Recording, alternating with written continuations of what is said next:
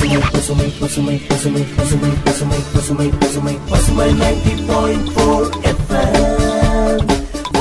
முன்னேற்றம் நோக்கோடு பயணிக்கும் இனி என்றும் உங்களோடுதான். நேயர்களே, எதிர்வரும் ஏப்ரல் 6ஆம் தேதியன்று தமிழக சட்டப்பேரவை தேர்தல் நடைபெறுவதையொட்டி வாக்காளர் உரிமைகள் மற்றும் கடமைகள், வாக்களிப்பின் அவசியம், மேலும் கரோனா சூழலில் நாம் பாதுகாப்போடு வாக்களிப்பது எப்படி என்பது பற்றிய நிகழ்ச்சி வரும் ஏப்ரல் 6ஆம் தேதி வரை காலை 11:30 மணிக்கும் இரவு 7 மணிக்கும் நமது பசுமை சமுதாய வானொலியில் ஒலிபரப்பாகும். கேட்க தவறாதீர். தேர்தல் பாடசாலை, நம் வாக்கு நம் உரிமை.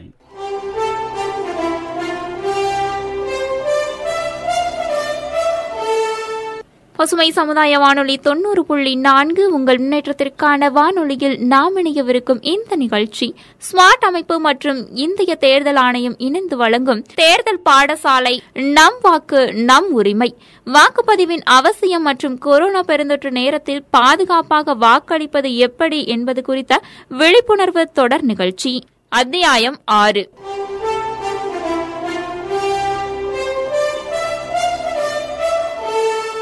வணக்கம் நேயர்களே, நீங்க கேட்டுட்டு இருக்கிறது பசுமை சமுதாய வானொலி 90.4 உங்கள் முன்னேற்றத்திற்கான வானொலி.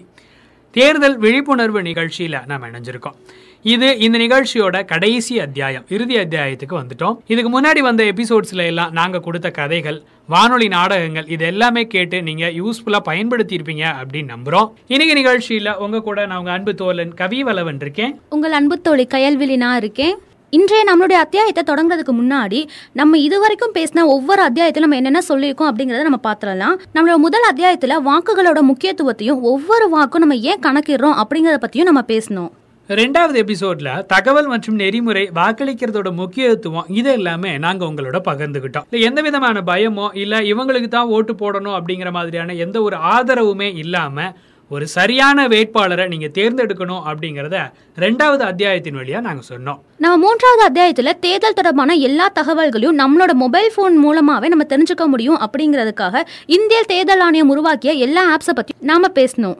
நாலாவது அத்தியாயத்தில் என்ன பேசிகிட்டு இருந்தோம் அப்படிங்கிறது உங்களுக்கு ஞாபகம் இருக்கும் அப்படின்னு நினைக்கிறேன். எப்பிக்னு சொல்லக்கூடிய எலக்ட்ரல் ஃபோட்டோ ஐடென்டி கார்டு, தேர்தல் புகைப்பட வாக்காளர் அடையாள அட்டை அப்படிங்கறத பத்தி நிறைய தகவல்களை நாம உங்களுக்கு சொன்னோம். உங்ககிட்ட ஓட்டர்ஸ் ஐடி இல்ல அப்படின்னாலும் ஓட்டர்ஸ் லிஸ்ட்ல பேர் இருந்தது அப்படின்னா 11 வகையான புகைப்பட அடையாள அட்டைகளை வச்சு நீங்கள் ஓட்டு போடலாம் அப்படிங்கிறத நாங்கள் சொல்லியிருந்தோம். கூடவே வாக்காளர் பெயர் பட்டியலில் உங்கள் பேர் இருக்குதா அப்படிங்கிறத மட்டும் நீங்கள் கன்ஃபார்ம் பண்ணிக்கிட்டீங்க அப்படின்னா இந்த 14 வகையான ஐடென்டி கார்ட்ஸை பயன்படுத்தி நீங்கள் ஓட்டு போட முடியும். இதை 4ஆவது அத்தியாயத்தில் கேட்டோம்.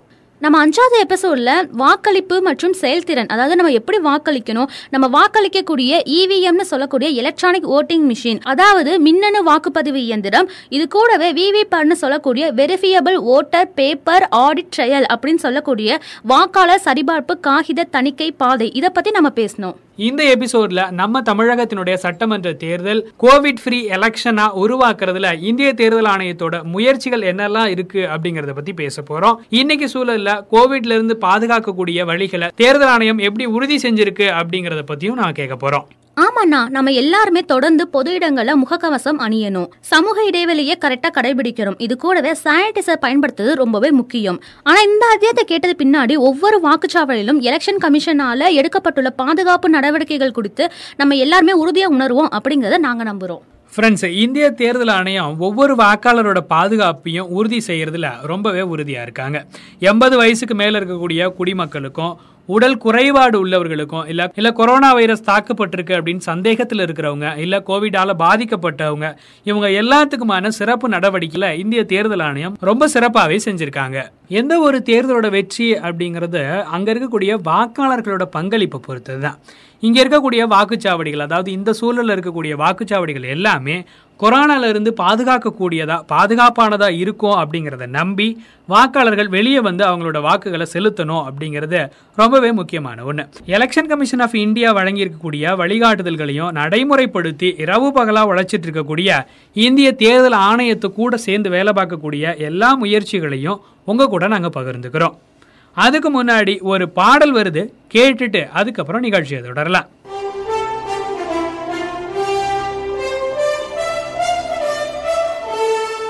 தொடர்ந்து நாம் கேட்டு ரசிக்கவிருப்பது தேர்தல் குறித்த விழிப்புணர்வு பாடல். வழங்குகிறார் நமது நேயர் இளம் பாடகர் திரு சடையப்ப ராகுல் அவர்கள். தேர்தல் நாள் வந்தாச்சே, ஓட்டு நம்ம சொத்தாச்சே. தேர்தல் நாள் வந்தாச்சே, ஓட்டு நம்ம சொத்தாச்சே. போட்டு நீயும் வச்சாலே நாட்டு நல மாறுமே. போட்டு நீயும் வச்சாலே நாட்டு நல மாறுமே. தேர்தல் நாள் வந்தாச்சே, ஓட்டு நம்ம சொத்தாச்சே. போட்டு நீயும் வச்சாலே நாட்டு நல மாறுமே. ஏப்ரல் 6 முத வேலைய இத பாரு. ஓட்டத்தான் போட்டு புட்டா விளங்கிடும் நம்மூரு. ஏப்ரல் 6 முத வேலைய இத பாரு. ஓட்டத்தான் போட்டு புட்டா விளங்கிடும் நம்மூரு. வரிசையில் நிக்க வேணும், மருங்கிதான் சுத்தாத.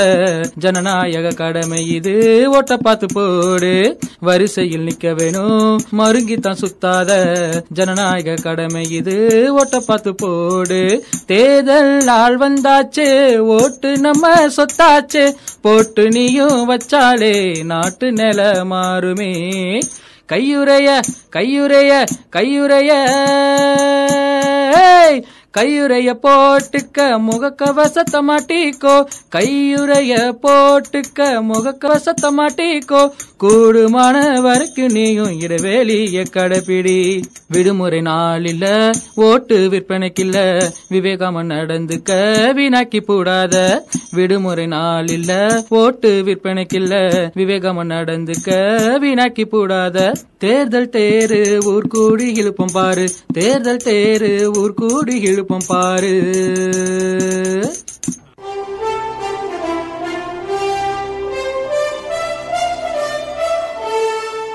சமூக மற்றும் பொருளாதார ரீதியா தொற்று நோய் வந்து நம்மளோட வாழ்க்கையை ரொம்பவே மாத்திருச்சு அப்படிங்கறது நம்ம எல்லாத்துக்குமே தெரிஞ்ச ஒரு விஷயம் தான்.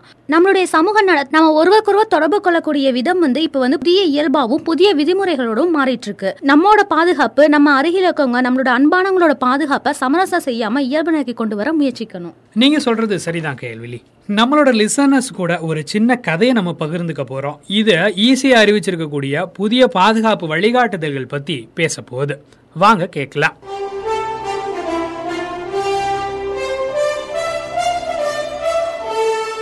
மோகன் வந்து ஒரு இன்ஜினியர். அவர் வந்து சர்வதேச தகவல் தொழில்நுட்ப நிறுவனத்தில் ஒர்க் பண்ணிட்டு இருக்காரு. தொற்று நோய், அதாவது கொரோனா காலகட்டம் தொடங்கியதுலேருந்தே அவரோட நிறுவனம் வந்து அவருக்கு வந்து ஒர்க் ஃப்ரம் ஹோம், அதாவது வீட்டிலேருந்து நீங்கள் வேலை பார்க்கலாம் அப்படிங்கிற வசதியை அவங்களுக்கு கொடுத்துருக்கு. இது 2020க்கு முன்னாடி நம்ம நினச்சி பார்த்துருப்போமா? கண்டிப்பாக அது முடியாத ஒரு விஷயமா தான் இருக்குது. கொரோனா காலத்தில் நம்ம எல்லாமே வீட்டிலேருந்து ஒர்க் பண்ணுறதுனால மோகன் வந்து அவருடைய அம்மா அப்பாவோட சேர்ந்து வசிக்கக்கூடிய வாய்ப்பை இந்த கொரோனா காலகட்டம் கொடுத்துருக்கு. மோகன் வந்து ரொம்பவே மனசாட்சி உள்ளவர். அவர் எப்பவுமே வீட்டை விட்டு வெளில போகும்போது மாஸ்க் இல்லாம போக மாட்டாரு. அவரோட பையில எப்பவுமே ஒரு சானிடைசரை கண்டிப்பா எடுத்து வச்சுட்டு போவாரு. சமூக இடைவெளியை அவரும் கடைபிடிப்பாரு, மக்களையும் கடைபிடிக்க அறிவுறுத்துவாரு. எல்லாத்துக்கும் மேலா அவரோட வீட்டுல வயசான அவங்க அம்மா அப்பா இருக்கிறதுனால அவங்களோட உடல்நிலையை பத்தி ரொம்பவே கவலைப்படுறாரு. இந்திய தேர்தல் ஆணையத்தோட வழிகாட்டுதல்களை மோகன் வந்து ஒரு தடவை இல்லை, பல தடவை படிச்சிருக்காரு. அதுக்கப்புறமா அவர் 1950 அப்படிங்கிற தேர்தல் ஆணையத்தோட ஹெல்ப்லைனுக்கு ஃபோன் பண்ணுறாரு. ஃபோன் பண்ணது பின்னாடி அவரோட டீட்டெயில்ஸ் எல்லாமே சரிபார்க்கப்பட்டிருக்கு. அதுக்கப்புறமா அவருடைய மாமா வந்து கொரோனா தொற்று காரணமாக தனிமைப்படுத்தப்பட்டிருக்காரு. அவரை பற்றி இவர் ரொம்பவே கவலைப்படுறாரு. அவரோட குழந்தைகள் எல்லாமே வெளிநாட்டில் இருக்கிறதுனால அவர் வாக்களிக்கிறது வேண்டியதை உறுதி செய்கிறதும் மோகனோட பொறுப்பாக இருக்குது. அவர் அவர் மாமாக்காக அஞ்சல் வாக்கு சீட்டு வசதியை பதிவு செய்கிறாரு. அது கூடவே அவரோட தந்தைக்கும் அஞ்சல் வாக்கு சீட்டு முறையை பயன்படுத்துறாரு. மோகன் வந்து அவரோட அப்பாவுக்கும் மாமாவுக்கும் 2 பேத்துக்குமே படிவம் 12D நிரப்பி அஞ்சல் வாக்கு சீட்டை போடுறதுக்குரிய இதை உறுதிப்படுத்துறாரு. 12Dங்கிற ஃபார்மை நீங்க ஃபில்அப் பண்ணி கொடுத்தாதான் பூத் ஆஃபீஸர் வந்து அஞ்சல் வாக்கு சீட்டை நீங்க போடுறதுக்கு அனுமதிப்பாரு. எலெக்ஷன் டீம் வந்து மோகன் கேட்ட எல்லா கொஸ்டினுக்குமே வேகமா ஆன்சர் பண்ணனால மோகன் வந்து ரொம்பவே மகிழ்ச்சி அடைஞ்சாரு. மோகன் வந்து வாக்காளர் ஹெல்ப்லைன் பயன்பாட்டை பதிவிறக்கம் செஞ்சுட்டு தேர்தல் தொடர்பான செயல்முறைகளை தெரிஞ்சுக்கிட்டாரு. ஆனாலும் கூட மக்கள் வந்து தேர்தல் கமிஷன் சொல்ற எந்த விதிகளையும் பின்பற்றலை அப்படின்னு சொல்லி அவர் ரொம்பவே வருத்தப்படுறாரு. இதனால அவரோட ஃப்ரெண்டான ஷாஹித்துக்கு வந்து ஃபோன் பண்ண அவர் முடிவு செஞ்சாரு.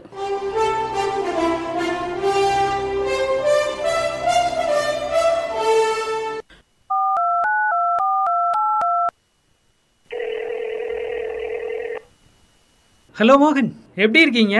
நான் நல்லா இருக்கேன் சாகித், ஆனால் மக்கள் தான் தேர்தல் வழிகாட்டுதலை ஃபாலோ பண்ணுறதே இல்லை, அதுதான் எனக்கு ரொம்ப வருத்தமாக இருக்குது. சந்தை அப்புறம் இன்னும் பொது இடங்கள்லாம் ரொம்ப கூட்டம் கூட்டிகிட்டே இருக்காங்க, அதுவும் எனக்கு ரொம்ப கவலையாக தான் இருக்குது. நம்ம எல்லாருமே இந்த கொரோனா தொற்று நோயால் பாதிக்கப்படுறோம் அப்படிங்கிறது எல்லாத்துக்குமே தெரியும். என் மாமா தனிமைப்படுத்தப்பட்டவர், அதுவும் இல்லாமல் என் பேரண்ட்ஸும் ரொம்ப வயசானவங்க. மக்கள் இந்த COVID-19 பற்றி கவலைப்படுறதே இல்லை, ஆனால் நான் ரொம்ப ஃபீல் பண்ணுறேன். அதுவும் இல்லாமல் வீடு வீடாக வந்து பிரச்சாரம் பண்ணுறாங்கல்ல, அதுவும் ரொம்ப கவலையாக தான் இருக்குது. ஏப்பா நீ இவ்வளோ கவலைப்படுற அளவுக்கு அங்கே ஒன்றும் இல்லை. மக்கள் எல்லாருமே வழிகாட்டுதலை முறையாக பின்பற்ற முயற்சி பண்ணுவாங்க. வீட்டுக்கு வீடு வந்து பிரச்சாரம் பண்ணுறதுக்காகவும் எலெக்ஷன் கமிஷன் ஆஃப் இந்தியா சில நெறிமுறைகளை வகுத்து கொடுத்துருக்காங்க. அது உனக்கே தெரியும்னு நினைக்கிறேன். ஓ ரியலி, நான் அதை பற்றி ஒன்றும் படித்ததே இல்லை. வீட்டு வாசலுக்கு வந்து பிரச்சாரம் பண்ணணும் அப்படின்னா ஒரு 5 பேர் மட்டும்தான் அனுமதி கொடுத்துருக்காங்க. அதாவது ஒருத்தர் ஓட்டு கேட்டு வருவார், அவர் கூட ஒரு 4 பேர் சேர்ந்து மொத்தமே 5 பேர் ஒரு குழுவாக வந்து வீட்டுக்கிட்ட ஓட்டு கேட்கறதுக்கு மட்டும்தான் எலெக்ஷன் கமிஷன் ஆஃப் இந்தியா அனுமதி கொடுத்துருக்குறாங்க.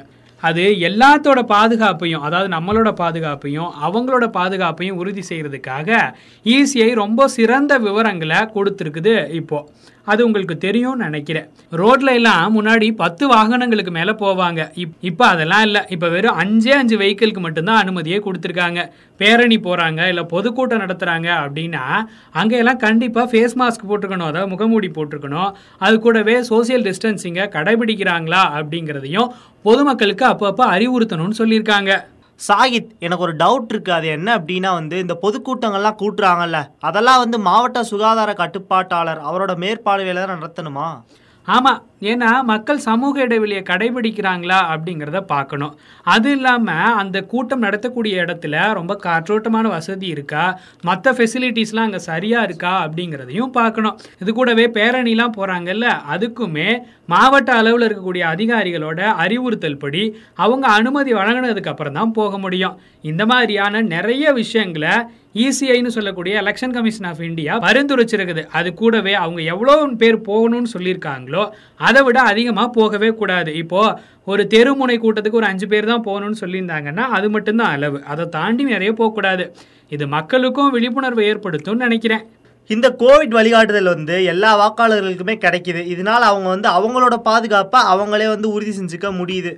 அவங்களுக்கு ஏற்படக்கூடிய அபாயங்கள் குறித்து அவங்க தான் வந்து விழிப்புணர்வாக இருந்துக்கணும் அப்படின்னு அவங்களுக்கு இது மூலமாக தெரிய வருது. இப்போ நான் என்ன நினைக்கிறேன்னா, என்னோட அம்மா வந்து வாக்குச்சாவடிக்கு கூட்டிகிட்டு போகணுமா வேணாமா அப்படின்னு எனக்கு ஒரே யோசனையாக இருக்குது. ஆமாம் மோகன், கண்டிப்பாக அம்மாவை கூட்டிகிட்டு தான் வரணும். இது எல்லாத்தையும் நீங்கள் NVSP.in அப்படிங்கிற வெப்சைட்டில் போய் நீங்கள் பார்க்க முடியும். இல்லை இதை தாண்டி உங்களுக்கு ஏதாவது டீட்டெயில்ஸ் வேணும் அப்படின்னா Voters Helpline ஆப்பை நீங்கள் யூஸ் பண்ணலாம். அதில் போய் ப்ரௌஸ் பண்ணிங்கன்னா உங்களுக்கு தேவையான டீட்டெயில்ஸ் அங்கே கிடைக்கும். இல்லை அதுக்கப்புறமும் உங்களுக்கு ஏதாவது சந்தேகம் இருக்குது அப்படின்னா 1950, அதாவது 1950 அப்படிங்கிற நம்பருக்கு நீங்கள் ஃபோன் பண்ணி கேட்கலாம். ஆனாலும் அம்மாவோட வாக்குரிமையை வந்து பறிக்கிறது ஒரு தவறான செயல் தானே? அது எப்படி நீங்கள் யோசிச்சிங்க? லோக்சபாவாக இருக்கட்டும் இல்லை சட்டசபை தேர்தலாக இருக்கட்டும், எங்கே இருந்தாலும் யார் யாரெல்லாம் முன்னாடி வாக்களித்தாங்களோ, இப்போ புது வாக்காளர்களாக இருக்காங்களோ அவங்க எல்லாருமே, யார் யாருக்கு ஓட்டர்ஸ் ஐடி இருக்கோ, யாரெல்லாம் ஓட்டு போகிறதுக்கு தகுதியானவங்களோ அவங்க எல்லாரும் கண்டிப்பாக ஓட்டு போட்டே ஆகணும்ல. அது எனக்கும் தெரியும் சாகித், ஆனால் மக்கள் வந்து தேர்தல் விதிகளை பின்பற்றாமல் இருந்தாங்கன்னா அதுக்கு தேர்தல் அதிகாரிகள் மட்டும் என்ன பண்ண முடியும்? இது கூடவே எலெக்ஷன் கமிஷன் ஆஃப் இந்தியா என்ன பண்ணிருக்காங்க அப்படின்னு பார்த்தீங்கன்னா, வாக்குச்சாவடிகளோட எண்ணிக்கையை கிட்டத்தட்ட 50% அதிகரிச்சிருக்கிறாங்க. இதுக்கப்புறம் என்ன பண்ணுவாங்கன்னு உங்களுக்கே தெரியும். ஒவ்வொரு வாக்குச்சாவடியும் தேர்தலுக்கு முன்னாடி நாள் ரொம்ப தீவிரமாக சுத்தப்படுத்துகிறாங்க. இப்படி வாக்குச்சாவடிகளோட எண்ணிக்கையை அதிகரிக்கும் போது ஒரு வாக்குச்சாவடிக்கு வாக்காளர்களோட எண்ணிக்கை, ஒரு வாக்குச்சாவடியில் இவ்வளோ பேர் தான் ஓட்டு போடணும்னு இருக்கும் இல்லைங்களா, அந்த எண்ணிக்கை வந்து குறையுது. இது இல்லாமல் சாவடியில் கூட்டம் கூடுற நிலைமையும் அங்கே தடுக்கப்படுது. ஒவ்வொரு வாக்குச்சாவடியிலையும் வாக்களிக்கக்கூடிய நேரம் 1 மணி நேரத்திலிருந்து 2 மணி நேரம் வரைக்கும் அதிகரிச்சிருக்கிறாங்கல்ல. ஸோ நீங்கள் காலையில் ரொம்ப ஏர்லியராகவே போய் ஓட்டு போட்டு வந்துருங்க. ஆமாம் சாகித், நானும் வாக்காளர் ஹெல்ப்லைனான 1950 அப்படிங்கிற எண்ணுக்கு கால் பண்ணி என்னோட வாக்குச்சாவடி நேரத்தை நான் சரி பார்த்துக்கிட்டேன். அது மட்டும் இல்லாமல் வாக்காளர் பட்டியலில் என்னோட பேர் இருக்கா அப்படிங்கிறதையும் நான் சரி பார்த்தேன். அதோட அங்கே என்னென்ன குறைஞ்சபட்ச வசதிகள்லாம் செஞ்சுருக்காங்க அப்படிங்கிறதையும் நான் கேட்டு தெரிஞ்சுக்கிட்டேன். அது எனக்கு ரொம்பவே யூஸ்ஃபுல்லாக இருந்தது. ஆமாம், அப்பாவுக்கு வந்து தபால் ஓட்டு தானே, நீ சேர்த்துட்டியா அவங்கள அந்த லிஸ்ட்டில்? ஆமாம் சாகித், அதை பற்றி அனௌன்ஸ் பண்ண 5 நாளைக்குள்ளே அந்த வேலையெல்லாம் நான் செஞ்சு முடிச்சிட்டேன். அது மட்டும் இல்லாமல் மாமாவை வீட்டில் தனிமைப்படுத்தியிருக்காங்கல்ல, அதனால அவரோட பேரையும் அந்த லிஸ்ட்டில் நான் சேர்த்துட்டேன். அவங்க இந்த மாதிரியான ரீசன்க்கெல்லாம் ஓட்டு போடாமல் இருக்குது அப்படிங்கிறது நல்லா இருக்காது. ஆமாம் மோகன், அஞ்சல் வாக்குச்சீட்டு அப்படின்னு சொல்லி ஒன்று கொண்டு வந்திருக்காங்க. 80 வயதுக்கு மேலே இருக்கிறவங்களும் இல்லை கொரோனா பாதிக்கப்பட்ட நோயாளிகளாக இருக்கணும், இல்லை இப்படி இருக்குது அப்படின்னு சொல்லி சந்தேகப்பட்டு தங்களை தாங்களே தனிமைப்படுத்திக்கிட்டு இருப்பாங்கல்ல, அவங்களுக்கு இந்த மாதிரியான குறைபாடு உள்ளவங்க எல்லாருக்குமே சேர்த்து அஞ்சல் வாக்குச்சீட்டை கொண்டு வந்திருக்காங்க. நானும் கூட என்னோட தம்பிக்காக அதை பதிவு செஞ்சுருக்கேன். நம்ம வாக்குச்சாவடிக்குள்ளே போகும்போதே நம்மளுக்கு என்ன பண்ணுவாங்க அப்படின்னா, கண்டிப்பாக டெம்பரேச்சர் செக் பண்ணுவாங்க. அது ஒரு முக்கியமான விஷயமா பார்க்கப்படுது. அது மட்டும் இல்லாமல் ஃப்ரண்ட்லைன் ஒர்க்கர்ஸ், அப்புறம் ஆசா தொழிலாளர்கள், அங்கன்வாடி தொழிலாளர்கள், அது மட்டும் இல்லாமல் பேராமெடிக்கல் ஒர்க்கர்ஸ், இவங்க எல்லாருமே நம்மளுக்கு சானிடைசர்ஸ் கொடுப்பாங்க. அந்த மாதிரி வசதிகளும் செஞ்சுருக்காங்க. உங்களோட டெம்பரேச்சர் அளவுக்கு அதிகமாக, அதாவது நார்மலாக இருக்க வேண்டியதை விட அதிகமாக இருந்துச்சு அப்படின்னா உங்களை கொஞ்சம் நேரம் உட்கார சொல்லுவாங்க. அதுக்கப்புறம் செகண்ட் ரீடிங் எடுப்பாங்க. அதுவுமே 98.6 டிகிரிக்கு மேலே இருந்தது அப்படின்னா உங்களுக்கு ஒரு டோக்கன் கொடுத்துட்டு உங்களை வெயிட் பண்ண சொல்லுவாங்க. கொஞ்சம் நேரம் வெயிட் பண்ணுங்க அப்படின்னு சொல்லுவாங்க. இல்லைன்னா அந்த வாக்குச்சாவடியோட கடைசி நேரத்தில் நீங்கள் ஓட்டு போடுறதுக்காக உங்களை அவங்க கேட்டுக்குவாங்க. நிச்சயமாக சேஃப்டியான அப்புறம் கோவிட் ஃப்ரீ தேர்தலை நடத்த பல நடவடிக்கைகளை எடுத்திருக்காங்க. அது மட்டும் இல்லாமல் நம்ம உள்ளே போன உடனே ஃபஸ்ட்டு டெம்பரேச்சர் செக் பண்ணுவாங்க அப்படின்னு சொல்லியிருந்தேன் இல்லையா. அதுக்கப்புறம் 3 கியூ இருக்கும். ஒன்று பெண்களுக்கு, இன்னொன்று ஆண்களுக்கு, இன்னொன்று PWD வாக்காளர்களுக்கு. இந்த மாதிரி 3 கியூ இருக்கும் அப்படிங்கிறது நம்ம எல்லாத்துக்குமே தெரியும். அதுக்கடுத்து சோசியல் டிஸ்டன்ஸை பராமரிக்கிறதுக்காண்டி ஒவ்வொரு கியூலையும் அடையாளங்கள் போட்டிருப்பாங்க. அதாவது ரவுண்ட்லாம் பண்ணியிருப்பாங்க இல்லையா, அந்த மாதிரியான அடையாளங்களும் இருக்கும். இதனால மக்கள் கண்டிப்பாக தூரத்தில் நிற்பாங்க அப்படிங்கிறது நம்ம கன்ஃபார்ம் பண்ணிக்கலாம். ஆனால் இன்னமும் ஏதாவது சேஃப்டியை எடுத்திருப்பாங்களா அப்படிங்கிறது நம்ம எப்படி தெரிஞ்சுக்கிறது? எலெக்ஷன் பூத்துக்கு உள்ளே போகிறப்பையும் அங்கேருந்து வெளியில் வர்றப்பையும் அங்கே சானிடைசர்ஸ் வச்சுருப்பாங்க. அதை நம்ம யூஸ் பண்ணிக்கணும். உள்ளே போனதுக்கப்புறம் ஒவ்வொரு ஓட்டர்ஸுக்கும் அவங்களுக்குன்னு தனித்தனியாக க்ளவுசஸ் கொடுக்குறாங்க. அதை வாங்கிட்டு நம்ம உள்ளே போகணும். அங்கே நம்ம கையெழுத்து போடுற அப்பவும் அதுக்கப்புறம், அதாவது கையெழுத்து போட்டதுக்கப்புறமும் அந்த EVM மிஷினை தொடரப்பவும் சானிடைசர்ஸ் அப்ளை பண்ணிவிட்டு அதுக்கப்புறம் தான் நம்ம தொட முடியும். ஆனால் நம்மளோட சொந்த மாஸ்க்குகளை தான் பயன்படுத்திக்கணும் அப்படிங்கிறதையும் எலெக்ஷன் கமிஷன் ஆஃப் இந்தியா தெளிவாக சொல்லியிருக்கிறாங்க. ஒவ்வொருத்தருமே அவங்களோட சொந்த மாஸ்க்கை யூஸ் பண்ணுறது ரொம்பவே நல்லது. வாக்குச்சாவடிக்குள்ளே நம்ம போகும்போதும் சரி, வெளியே வரும்போதும் சரி, நம்மளுக்கு சானிடைசர்ஸ் கொடுப்பாங்க. அந்த சானிடைசர்ஸை யூஸ் பண்ணி நம்ம கையை நம்மளை சுத்தமாக வச்சுக்கணும் அப்படின்னு சொல்லி எல்லாருமே எதிர்பார்க்குறாங்க. அது நம்மளோட சேஃப்டிக்கு ரொம்பவே நல்லது. பூத்துக்குள்ளே ஏதாவது சேஞ்சஸ் பண்ணியிருக்காங்களோ? இல்லை, எந்த சேஞ்சஸுமே பண்ணலை. வழக்கம் போல் 4 ஆஃபீஸர்ஸ் தான் உட்காந்துருப்பாங்க. அவங்க மாஸ்க்கு, க்ளவுஸு இதெல்லாம் போட்டிருப்பாங்க. அது மட்டும் இல்லாமல் சீல்ஸும் வச்சுருப்பாங்க. அந்த ஆஃபீஸர்ஸ் முன்னாடி ஒருத்தர் மட்டும் தான் நிற்க அனுமதி கொடுத்துருக்காங்க. ஸோ அங்கே கூட்டம் கூடுறதுக்கு வாய்ப்பே இல்லை. ஸோ பூத் ஆஃபீஸர் உங்களோட பேரை ரெஜிஸ்டரில் சரி பார்ப்பார், அப்படித்தானே? ஆமாம். ஃபஸ்ட்டு பூத் ஆஃபீஸர் என்ன பண்ணுவார் அப்படின்னு பார்த்தீங்கன்னா உங்களோட வாக்காளர் பட்டியலில் உங்கள் பேர் இருக்கா அப்படிங்கிறத சரி பார்ப்பார். அடுத்து என்ன பண்ணுவார் அப்படின்னு பார்த்தீங்கன்னா உங்களோட ஐடி ப்ரூஃப் இருக்கும் இல்லையா, அதையும் சரி பார்ப்பார். சரி பார்த்துட்டு உங்களோட அடையாளங்களுக்காக உங்களோட ஃபேஸ் மாஸ்கையும் ரிமூவ் பண்ணி காட்ட சொல்லுவார்.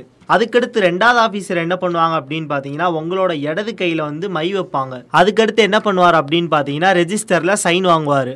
அதுக்கப்புறம் பூத் ஆஃபீஸர் 3 இருப்பார்ல, அவர் உங்களோட சீட் எடுத்து, அதாவது உங்களோட ஸ்லிப் எடுத்து சரி பார்ப்பார்.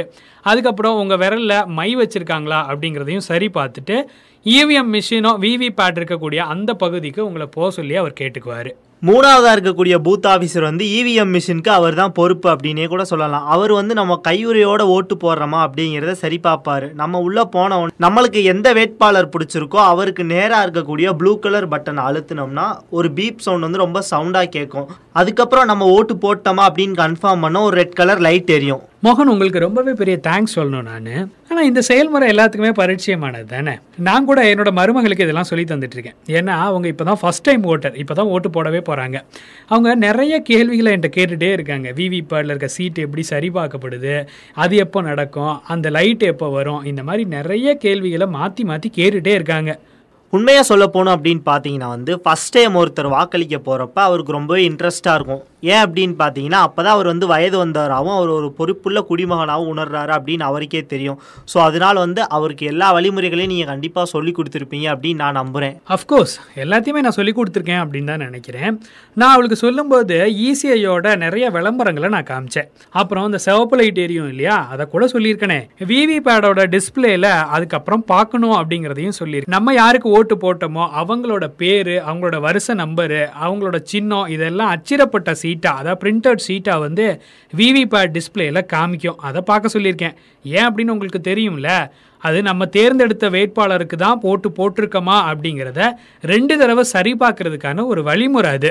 இந்த ஷீட் வந்து 7 செகண்ட் டிஸ்பிளே ஆகும். அதுக்கப்புறம் அதுவே என்ன பண்ணும் அப்படின்னு பார்த்தீங்கன்னா வந்து விவிபேட் இருக்க பெட்டிக்குள்ளே விழுந்துடும். விவிபேட்டில் ஒரு பெரிய சவுண்டு வரும். அதாவது நீங்கள் ஓட்டு போட்டதுக்கப்புறம் ஒரு பீப் சவுண்டு வரும்னு சொன்னோம்ல, அந்த மாதிரி சவுண்டு கொஞ்சம் அதிகமாக வரணும். இல்லை அப்படி கேட்கல அப்படின்னாலும், இல்லை ஸ்லிப்பு வந்து அந்த பெட்டியில் விழுகலை, இல்லை ஏதாவது தப்பாக நடந்திருக்குமோ அப்படின்னு உங்களுக்கு தோணுச்சுன்னா உடனே அந்த பூத்தோட தலைமை அதிகாரி ப்ரிசைடிங் ஆஃபீஸர்னு ஒருத்தர் இருப்பார், அவர்கிட்ட போய் நீங்கள் கம்ப்ளைண்ட் பண்ணலாம் அப்படிங்கிறதையும் நான் உங்களுக்கு சொல்லி கொடுத்துருக்கேன். ஏன்னா அப்போ தானே தேவையான நடவடிக்கை எல்லாமே எடுக்க முடியும். அந்த அதிகாரம் ப்ரிசைடிங் ஆஃபீஸருக்கு இருக்குது. மேலும் பயோமெடிக்கல் வேஸ்டேஜுக்காகவே வைக்கப்பட்ட தொட்டியில் வந்து அவளோட கையுறையை போட சொல்லுங்கள். அவங்க வாக்குச்சாவடியிலேருந்து வெளியேறதுக்கு முன்னாடி அவங்களோட கையெல்லாம் சுத்தப்படுத்த சொல்லுங்கள். பயோமெடிக்கல் கழிவை வெளியேற்றுறதுக்காகவே நல்ல ஏற்பாடெல்லாம் செஞ்சுருக்காங்க நம்ம election commission of India. Of course நான் கிளம்ப வேண்டிய நேரம் வந்துருச்சு மோகன், நான் கிளம்புறேன். நீங்கள் ரொம்ப கவலைப்பட வேண்டாம், எல்லாருமே பாதுகாப்பாக தான் இருப்பாங்க. நம்ம எல்லாருமே பாதுகாப்பாக இருப்போம். கண்டிப்பாக எல்லாரும் வெளியில வந்து நம்மளோட வாக்குகளை செலுத்துவோம் அப்படிங்கறத நான் உங்களுக்கு உறுதியாவே சொல்றேன். எல்லா வாக்குகளும் சரியான முறையில் எண்ணப்படும் அப்படிங்கறதும் நம்ம எல்லாத்துக்குமே தெரிஞ்ச ஒண்ணு. தேங்க்யூ சாஹித்.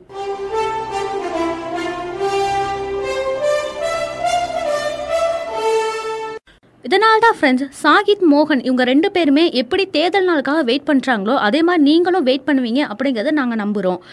நீங்கள் ஓட்டு போகிறதுக்கு ரொம்பவே தயாராக இருப்பீங்க அப்படின்னு நாங்கள் நம்புகிறோம். உங்ககிட்ட தேர்தல் சம்மந்தமாக ஏதாச்சும் கொஷின் இருந்துச்சுன்னா பசுமை எஃப்எம்மோட வாட்ஸ்அப் நம்பரான 9486974747 இந்த நம்பருக்கும் இல்லைன்னா 1950 அப்படிங்கிற வாக்காளர் ஹெல்ப்லைன் நம்பருக்கும் நீங்கள் டயல் பண்ணலாம். பிளே ஸ்டோர்லேருந்து வாக்காளர் ஹெல்ப்லைன் ஆப்பை பதிவிறக்கம் பண்ணிக்கலாம். நம் வாக்கு நம் உரிமை இந்த நிகழ்ச்சி எல்லாருமே ரசித்து கேட்டிருப்பீங்க அப்படின்னு நினைக்கிறேன். இது உங்களுக்காக வாக்களிக்கக்கூடிய இந்த வாய்ப்பை நீங்கள் கண்டிப்பாக பயன்படுத்துங்க, நல்ல வகையில் பயன்படுத்துங்க. ஃபஸ்ட்டாக ஓட்டு போடக்கூடிய ஃபஸ்ட் டைம் ஓட்டர்ஸுக்கு எங்களோட பெரிய வாழ்த்துக்களை சொல்கிறோம். NVSP.in அப்படிங்கிற வெப்சைட்டில் போய் உங்களோட வாக்காளர் பட்டியலில் உங்கள் பேர் சரியாக இருக்கா அப்படிங்கிறத செக் பண்ணுங்கள். இல்லை 1950 அப்படிங்கிற நம்பருக்கு கால் பண்ணி உங்களோட டீட்டெயில்ஸை நீங்கள் கேட்டு தெரிஞ்சுக்கலாம். எந்த விதமான பயமும் இல்லாமல் உங்களோட வாக்குகளை சரியான முறையில் நீங்கள் செலுத்துங்க. எல்லாருக்கும் வாழ்த்துக்கள். எல்லாம் மறக்காமல் உங்களோட வாக்குகளை செலுத்துங்க. ஹாய், ஐ ஆம் வித்யா, Vice Principal of Sri Lakshmi Vidyalaya Metric Higher Secondary School, Tadikombu. If our vote is correct, our people's life will be right. Voting is our duty. So don't forget to vote on April 6. நமது வாக்கு சரியானதாக இருந்தால் நம் மக்கள் வாழ்க்கை சரியாக அமையும். வாக்களித்தல் நம் கடமை. மறவாதீர்கள், April 6 வாக்களிப்போம். நன்றி. வணக்கம் மக்களே, நான் உங்க ஆர்ஜி விவேகா பேசுறேன். என்னங்க எல்லாரும் நலமா இருக்கீங்களா? சரி, இப்ப தேர்தல் வரப்போதுல கண்டிப்பா நான் என்னோட ஓட்ட போட போறேன். நீங்களும் உங்க ஓட்ட மறக்காம போடணும். என்ன நான் சொல்றது சரிதானுங்க? உங்களுக்கு பிடிச்ச வேட்பாளருக்கு ஓட்டு போட ரெடியா இருங்க. April 6 ஓட்டு போட போறோம். கண்டிப்பா உங்க ஓட்டு உங்க உரிமை தானே. வணக்கம், நான் தாடிக்கொம்பு SLV மெட்ரிக் மேல்நிலைப் பள்ளியின் ஆசிரியை சிவகாமி. வாக்களிப்பது நீங்கள் நம் நாட்டிற்கு செலுத்தும் முதல் மரியாதை. உங்க வாக்க தவறாம பதிவு செய்யுங்க. உங்க கடமையை செய்ய நீங்க மறக்கலாமா? உங்க அதிகாரமும் கூட.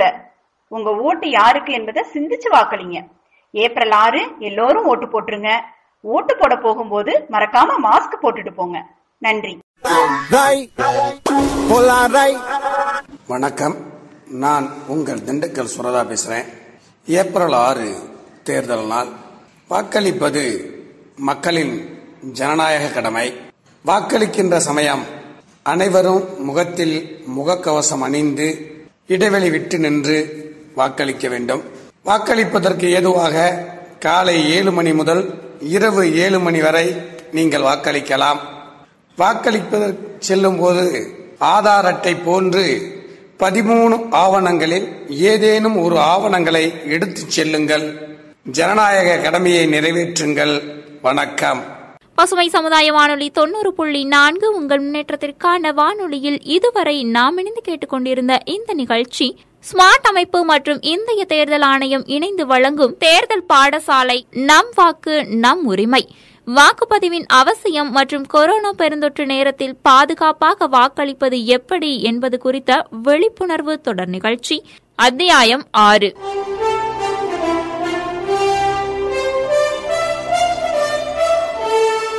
இந்த நிகழ்ச்சி பற்றிய உங்களுடைய கருத்துக்களை 94 86 97 47 47 என்ற வாட்ஸ்அப் எண்ணின் மூலமா நீங்க வாட்ஸ்அப்ல மெசேஜ் பண்ணலாம். பசுமை எஃப்எம் ஃபேஸ்புக் பேஜ்லயும் உங்களுடைய கருத்துக்களை எங்க கிட்ட நீங்க ஷேர் பண்ணிக்கலாம். மற்றும் ஒரு நிகழ்ச்சியில் உங்களுடன் இணையும் வரை உங்களிடமிருந்து விடைபெற்றுக் கொள்பவர் உங்கள் இனிய தோழி இளம்.